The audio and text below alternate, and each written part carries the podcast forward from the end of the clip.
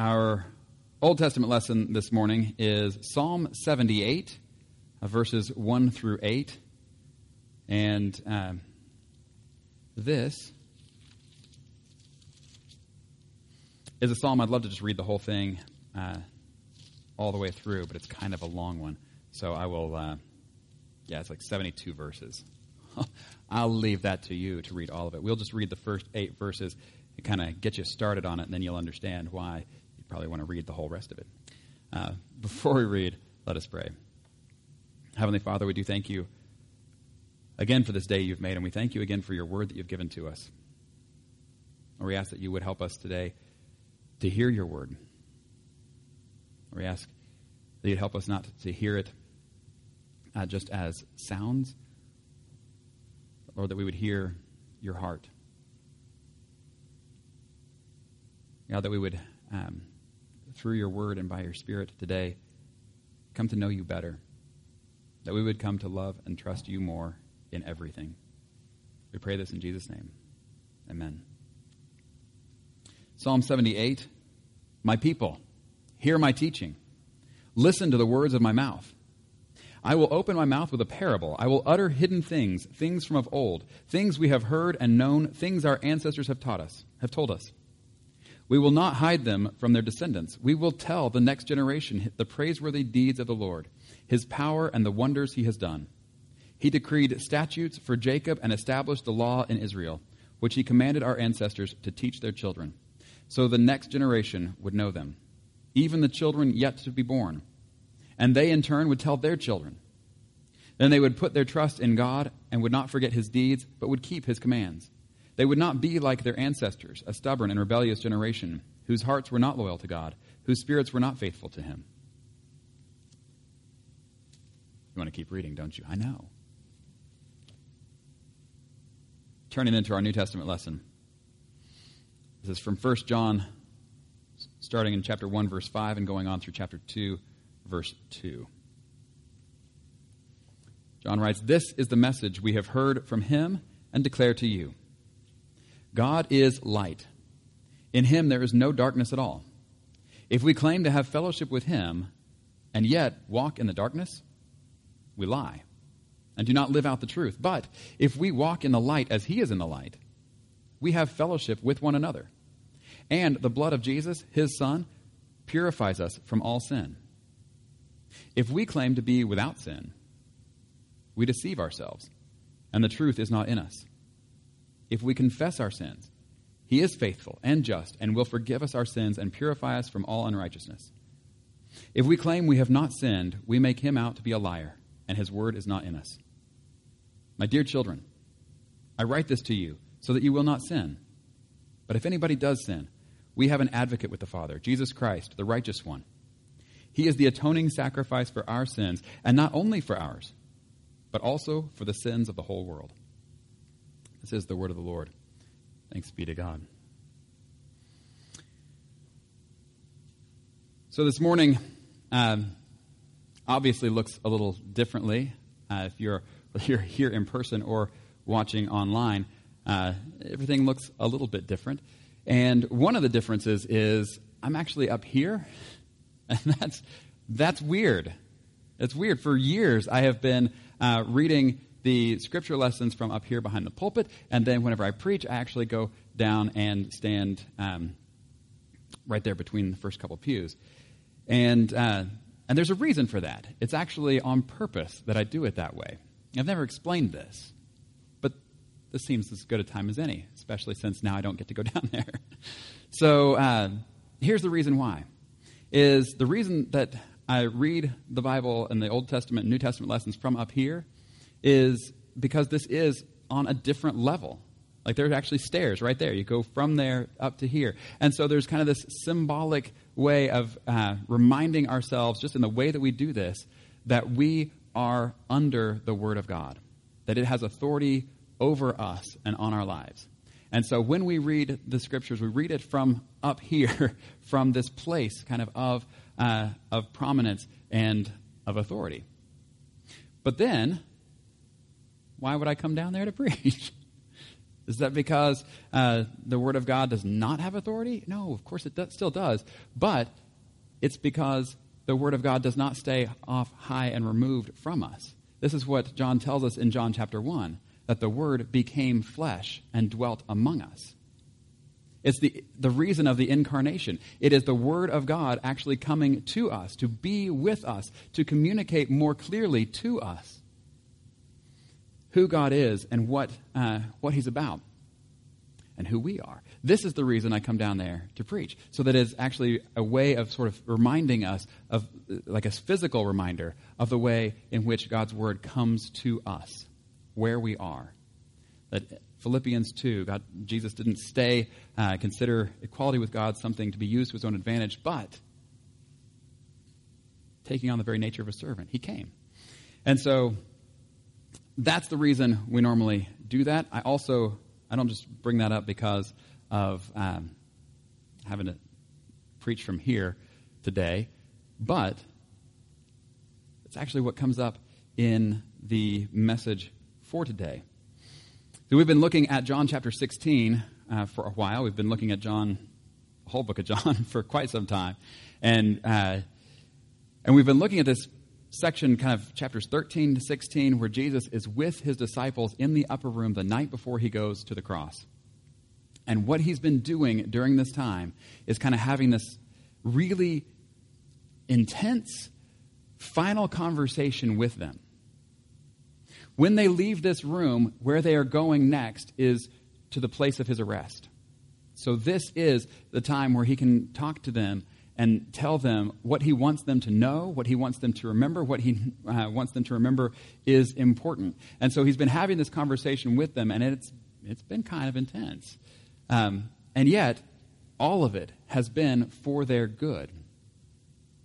Um, and he's been trying to explain, you know, kind of in one way after another, what this is all about. And today we get to the end of that conversation.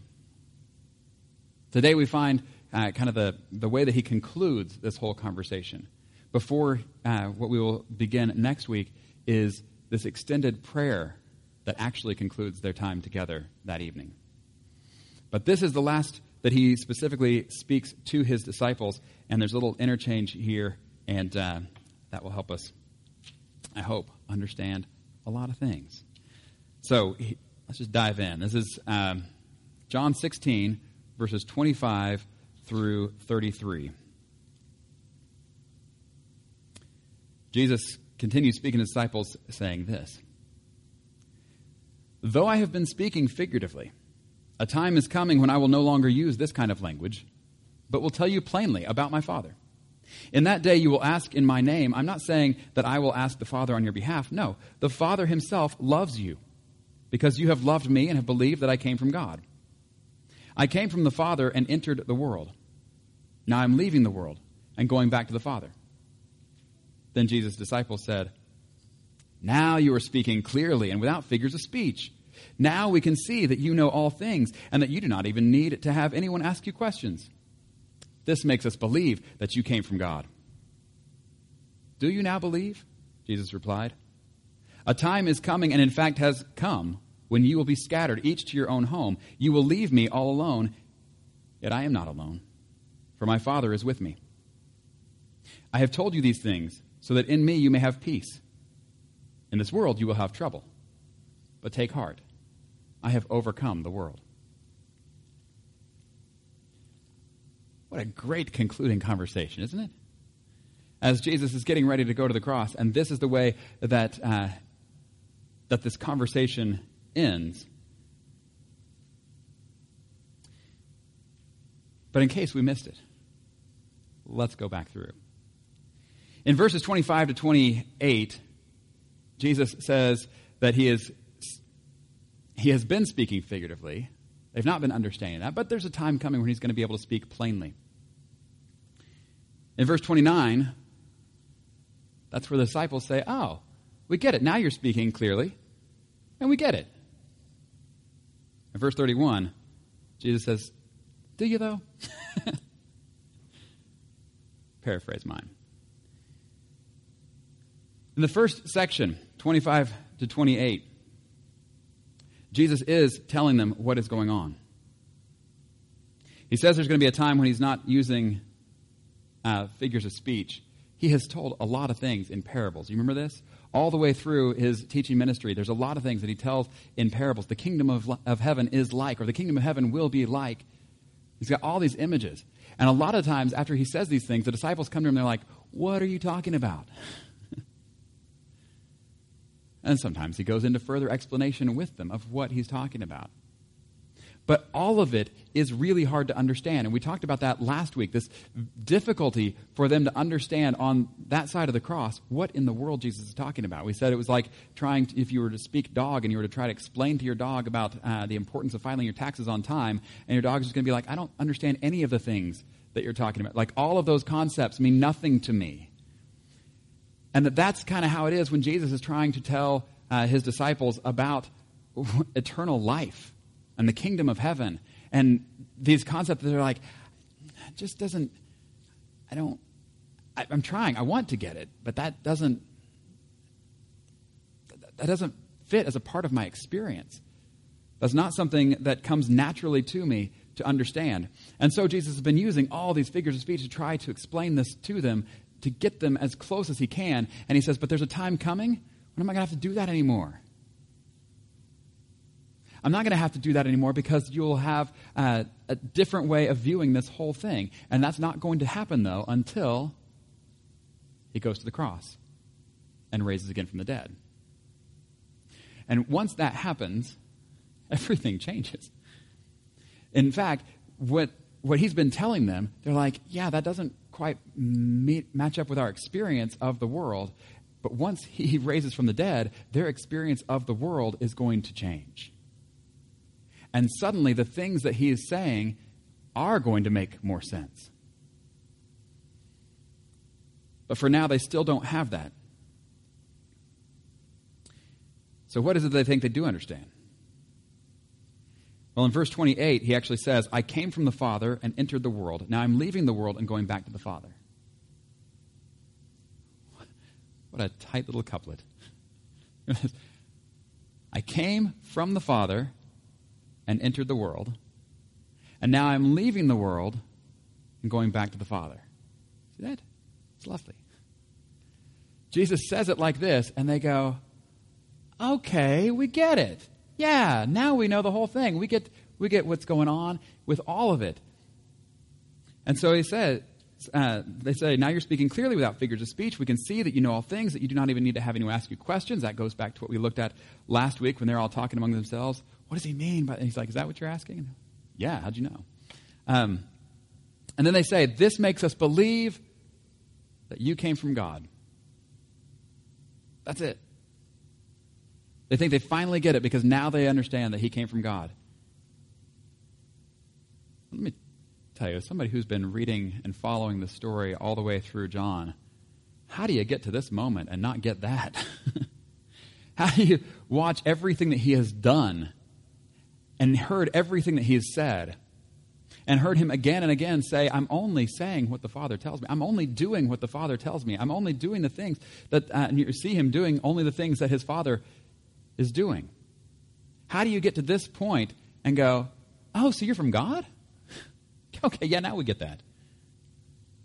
Come on. But that's where they are. And they say, okay, so now we get it. We believe that you came from God. And he says, Yeah. Do you believe? Do you now believe? And then Jesus goes on and says some discouraging things. Like, why, why would you bring this up? Right in this moment where it seems like they're getting it. And it's like Jesus then pours cold water on it. why? The time is coming, and in fact has come, when you will be scattered each to your own home. You will leave me all alone. Yet I'm not alone, for my Father is with me. Why bring this up? And I think the reason he brings it up, I think there are a couple of reasons. One, he's not bringing this up for uh, discouragement, by the way. He's not bringing this up to make them feel bad. And that's kind of how it seems, right? That right at the point where they're like, hey, we're getting it. And he's like, well, feel bad. Because you're going to you're to all abandon me. You're all going to scatter No. He's not doing it for that. But once again, this is that um, way that Jesus is revealing that he knows them better than they know themselves. I think that's important.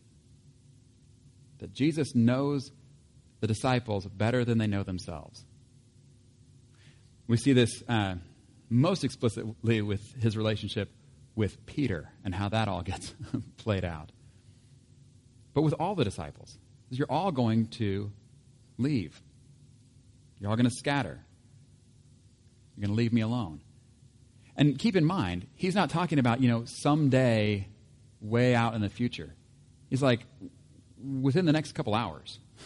That's when this is all going to happen. That's why he's telling them this. He's telling them this so that when it happens, they won't be surprised. He's also telling them this because of, uh, well, what comes next? He actually tells them, I have told you this, I've told you these things, so that in me you may have peace. Well, now, how is my falling away going to bring me peace? How is knowing that I am uh, weak and I'm not going to stand up in the time of testing, how is that supposed to bring me peace? That just, doesn't that just give me something else to worry about? I mean, wasn't that the issue when Jesus said, One of you is going to betray me? And then all the disciples start turning to each other and being like, Who's it going to be? Is it, gonna, is it me? Is it me? Is, am I the one going to do that? it's like, it's just another thing to worry about. And now Jesus says, You're all going to fall away. You're all going to scatter, each to your own home. You're going to leave me alone. And it seems like in that moment they'd be like, I'm going to do that? Is that me? Am I going to fall away? Am I going to scatter? No, I'm going to stand. I'm going to stand, right? No, I'm going to. And it seems like he's giving them something else to worry about or something to feel bad about. But no, he actually tells them, oh, I'm telling this, telling you this so that in me you may have peace. Does anybody follow that logic? I hope so, but don't worry if you don't. I'm going to spell it out for us. Um, he says in the next verse, In this world you will have trouble. But take heart. It's like the same verse. But take heart. I have overcome the world.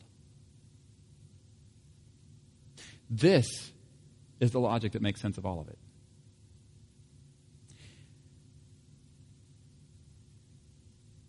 What he's saying to them, in effect, and we're going to go through this a bit more detail. He says, effectively, you, you still don't get it like you think you do you still think this whole thing depends on you. That it doesn't. But hang in there. Even when things get rough, hang in there. Even when you do what you thought you'd never do, hang in there. Because no matter what trouble is coming, it is coming. There will be trouble. He's already told them early in this conversation if they persecuted me, they're going to persecute you too. There's going to be trouble, there's going to be things that cause distress. And he says, but when that happens, this is where the peace in him comes from. Take heart. I've already won. I've already won. And so you don't have to worry and go, oh no, what is this going to mean? Does this mean that we're going to lose after all? No, it doesn't. And so even in the times of um, times of trouble and times of distress and times of persecution, even. Even when they do exactly what they thought they'd never do, they can have peace. It didn't depend on them anyway. That Jesus has already won. Um,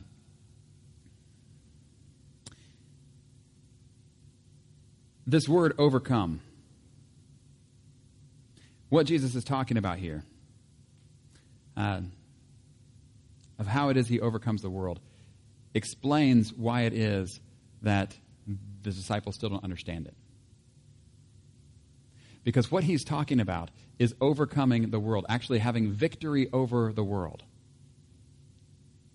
And what does that look like?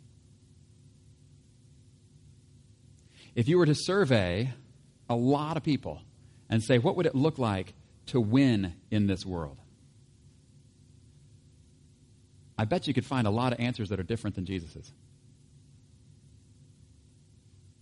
But the way that Jesus declares that he has the victory in this world is actually by going to the cross. And that, again, is something the disciples did not understand. But that is what he's talking about. In uh, the next time that this word is used in the New Testament is actually um, in Romans 12, 21, where it says, Do not be overcome by evil, but overcome evil with good. And that is the same kind of thing that Jesus is talking about, is this faithfulness. Faithfulness. no matter what. And so, what we see in Jesus is someone who, from start to finish, stayed the course, kept that relationship with his heavenly Father, and did not compromise no matter what else was going on. And so we see him in the temptation uh, scene in the wilderness, where uh, Satan comes to test him. And when he is physically at his weakest, he stays the course. He stays faithful. He keeps his relationship with God. He does not compromise. The same thing when uh, we have Pharisees and Sadducees and Herodians and everybody coming at him and trying to, uh, to trap him. Yes or no, Jesus? Just simple yes or no. We pay taxes to Caesar or not? Just yes or no. He doesn't fall into the trap. He doesn't compromise and he keeps um, his relationship with the Father through it all. This is the kind of victory that we're talking about. This is the same thing that we don't do. And so when you go all the way back to Genesis 3 and you see Adam and Eve in the garden, and you know, the fruit looks good. And so the trap is there. Satan comes in and says, What do you think? Looks pretty good, doesn't it? Why don't you take a bite? Well, you know, God's, ah, don't worry about him. And they compromise. And so in that moment, there's kind of like, well, we'll walk with him most of the time, but right now I think we'll just do it our way. It doesn't work that way. and so we see uh, that same pattern and that same problem that repeats and repeats in every human sense except for one. This is the victory Jesus is talking about. This is what it looks like to actually overcome the world. It's to overcome, it's to be victorious over that sin that is crouching at the door that desires to have you. That's what it says in um, Genesis 4 with Cain when he's considering killing his brother. That sin is waiting and wanting to devour him, and he lets it. And unfortunately, we followed his path too. And we let it devour us. And on and on until we get to Jesus. And he says, Listen, though, in this world you will have trouble. But don't give up. Don't lose heart. Don't become weary because this is not in vain. I've already won. I have overcome the world. We will actually see this play out again. We've seen it all the way through John so far, but we'll see it again as we go forward from here and he, as he faces his arrest and his trial and as he goes and takes that long walk to the cross. That through it all, even hanging on the cross, he stays faithful and does not compromise in his relationship with the Father. This is what it looks like to not uh, be overcome by evil, but to overcome evil with good.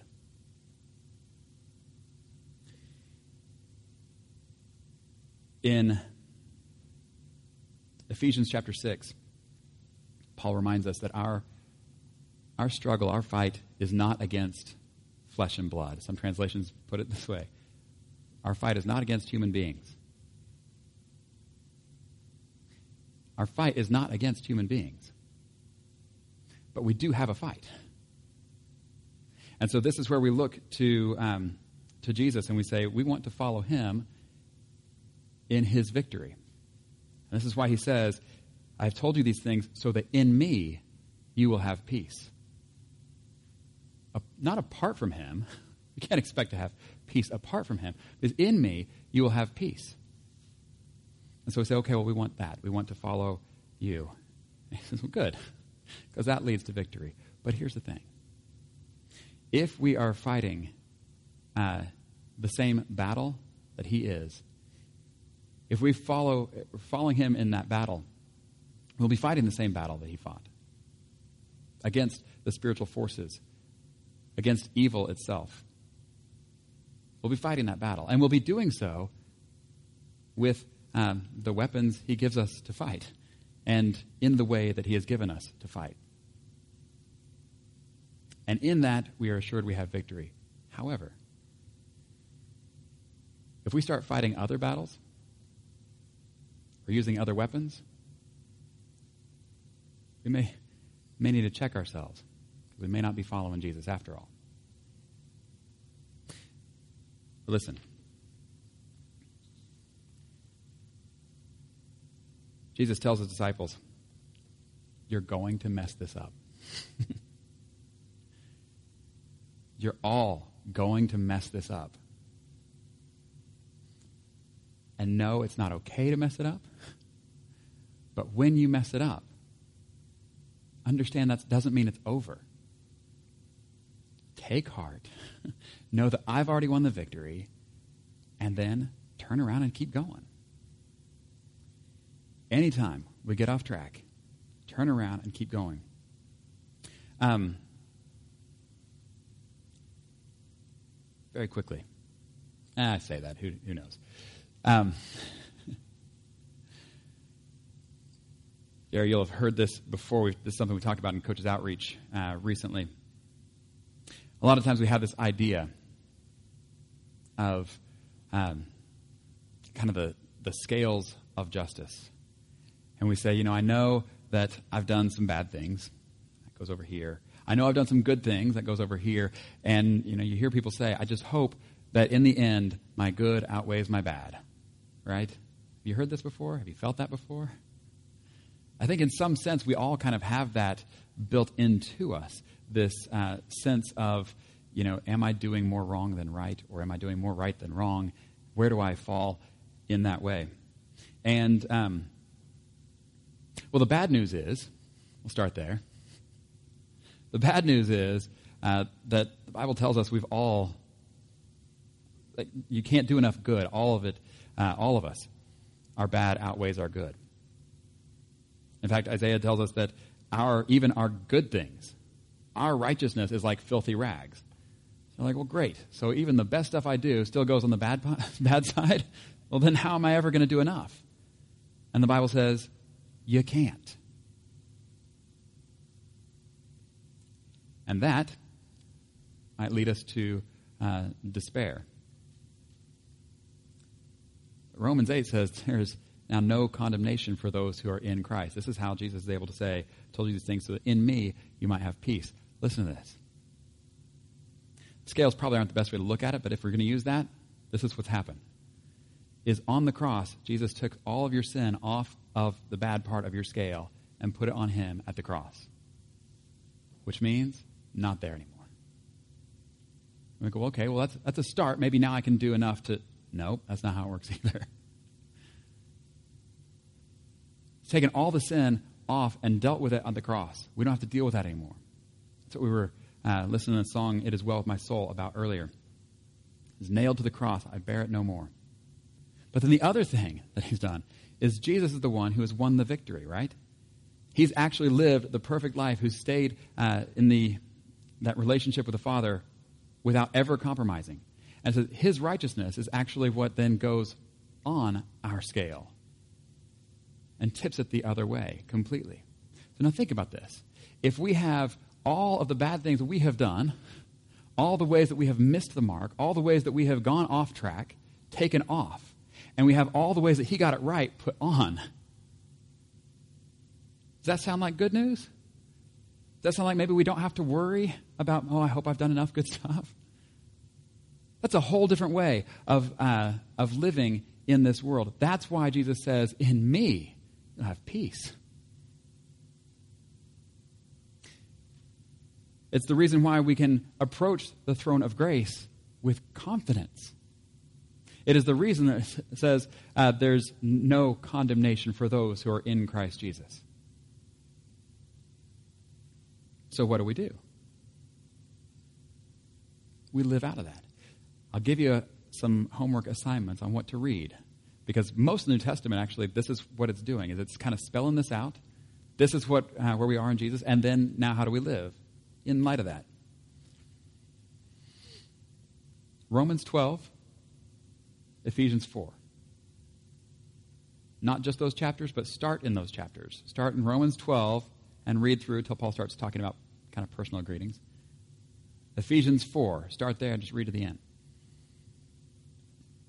Both of these are Paul saying uh, to the group in Rome and a group in Ephesus, because of what God has done for us in Jesus, this is now how we live.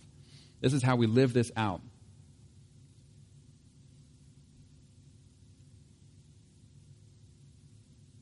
And I want us to know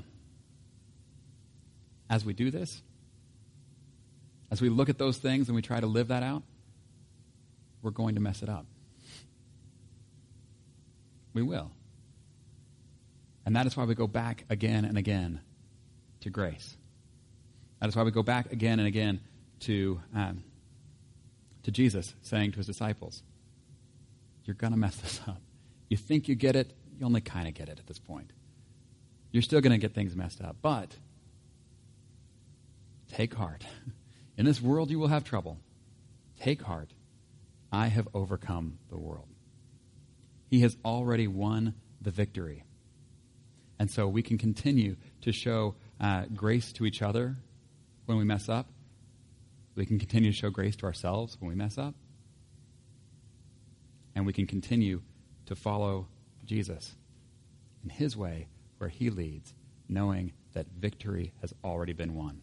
In the name of the Father, the Son, and the Holy Spirit. Amen.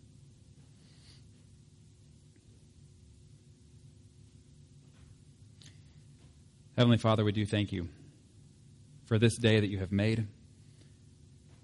Lord, we thank you for your word that you have given to us. Lord, we ask that you would help us to hear your word.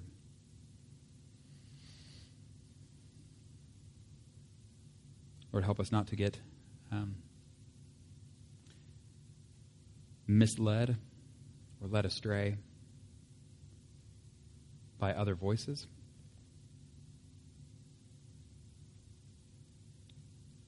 Lord, I know the temptations are great and we are weak.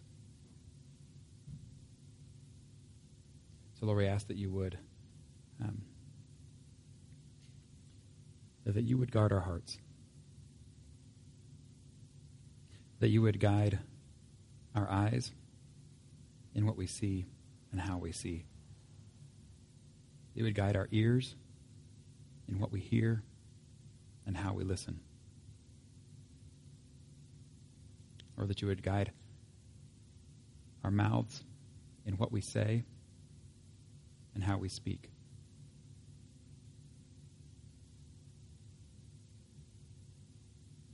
We ask that you would continue the good work that you have begun in us. Of no longer um, conforming us to the pattern of this world, but transforming us